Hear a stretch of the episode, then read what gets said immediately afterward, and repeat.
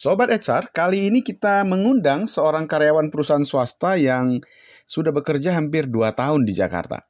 Kita akan ngobrol tentang pengalamannya sebagai karyawan baru yang sudah bekerja 2 tahun. Kita kenalan dulu ya. Halo Tania, uh, apa kabar? Sekarang kerja di bagian apa? Halo Mas Sony.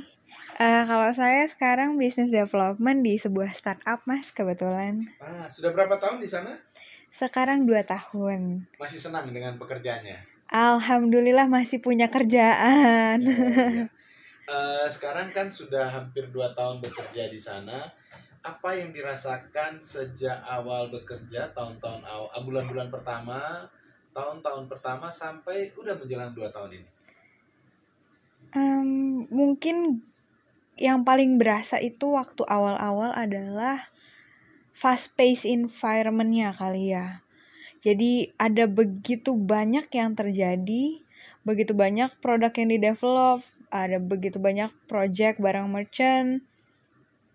Sehingga kadang-kadang waktu awal-awal ya rasanya tuh agak overwhelming. Karena ketika di startup kan kebanyakan anak muda gitu kan. Jadi kita masih sulit untuk uh, beradaptasi karena nggak ada yang coach. Kita harus survive on our own, harus mencoba mencari tahu sendiri. Tapi begitu ke sini, saya rasa itu menjadi poin plus tersendiri karena kita dilatih untuk bisa mencari tahu dan bisa curiosity-nya tinggi. Kita bisa memuaskan curiosity kita. Seperti itu sih, Pak. Oke. Jadi sudah mencoba bekerja, menjalaninya, ada tantangan. Sempat merasa bosan nggak? Bosan itu sulit ya kalau di startup menurut aku. Karena setiap hari itu ada challenge baru. Seperti misalnya uh, kebetulan kan aku bisnis development, kita itu setiap project develop feature yang baru. Sekalipun orang-orangnya sama-sama aja yang uh, bekerja samanya bareng, tapi selalu ada tantangan baru, terutama karena partnernya berubah. Selain itu juga karena selalu ada kompetitor baru di market yang membuat kita jadi harus was-was setiap saat bagaimana kita tetap bisa mempertahankan keunggulan kita. Hmm. Jadi kalau dibilang bosen sejauh ini belum sih. Uh, tentu dalam dunia kerja uh, sangat mungkin terjadi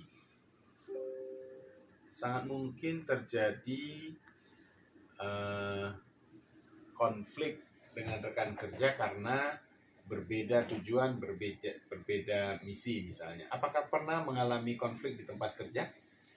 konflik di tempat kerja yang seperti apa dulu nih? Jadi misalnya, oh kita mau uh, mengerjakan sesuatu, tapi orang lain merasa oh itu bagian pekerjaannya dia, oh. atau kita mau dia mengerjakan sesuatu tapi dia tidak merasa tanggung jawab dia, jadi timbul sedikit uh, perbedaan pendapat gitu. Pernah sih kalau itu, jadi um, kebetulan karena aku um, pegang program dan sering ada kerjasama bareng tim marketing untuk nyari partnership, kadang-kadang sulit untuk bekerja sama dengan orang-orang tertentu. Karena mereka merasa ini kan merchant lo kenapa uh, gue bagian marketing aja? Gue nggak mau ngurusin mikirin performance yang merchant lo Padahal sebenarnya kan ini adalah sebuah effort bersama. Ketika kita bikin program bareng, artinya ini untuk memberikan benefit bagi kedua belah pihak sehingga supaya kita bisa terus melanjutkan program program seperti ini, kita harus membantu masing-masing pihak untuk mencapai targetnya. Nah, tapi sering kali kadang-kadang kalau misalnya di program-program kayak gini, ketika ada orang-orang yang merasa gak punya sense of ownership terhadap program tersebut, jatuhnya kayak kita yang harus ngejar-ngejar, kita yang harus minta tolong.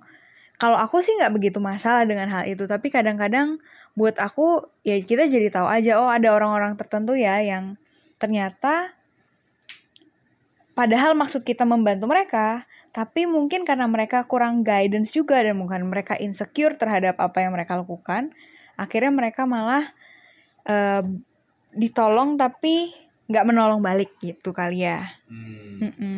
Nah satu hal yang menarik sebenarnya untuk kita tahu apakah ada uh, gap antar generasi dengan generasi di atasnya katakanlah Gen X mm -mm. di tempat kerja? Kalau aku ya karena kebetulan bosku yang paling tua itu masih 40-an. Mereka karena ada di startup mereka dipaksa untuk beradaptasi. Karena lebih banyak anak mudanya. Jadi yes pasti ada gap. Terutama di bidang teknologi. Kadang-kadang kayak kita udah uh, begitu ada suruh project management tools baru kita belajar yang anak-anak muda udah kayak canggih banget dia masih kayak ini gimana sih caranya? Isiin dong. Yes there is a gap uh, in that point. Tapi aku ngelihatnya adalah kalau bos-bosku mereka cukup terbuka untuk berubah nggak tahu karena dia yang memang willingly untuk berubah atau dipaksa keadaan untuk berubah gitu sih oke jadi sedikit banyak kita udah punya gambaran nih tentang uh, uh, uh, Tania yang sudah bekerja hampir 2 tahun. Terima kasih uh, Tania atas bincang-bincangnya. Sukses ya dalam karirnya selanjutnya. Iya, terima kasih lo udah diundang. Thank you. Oke. Okay.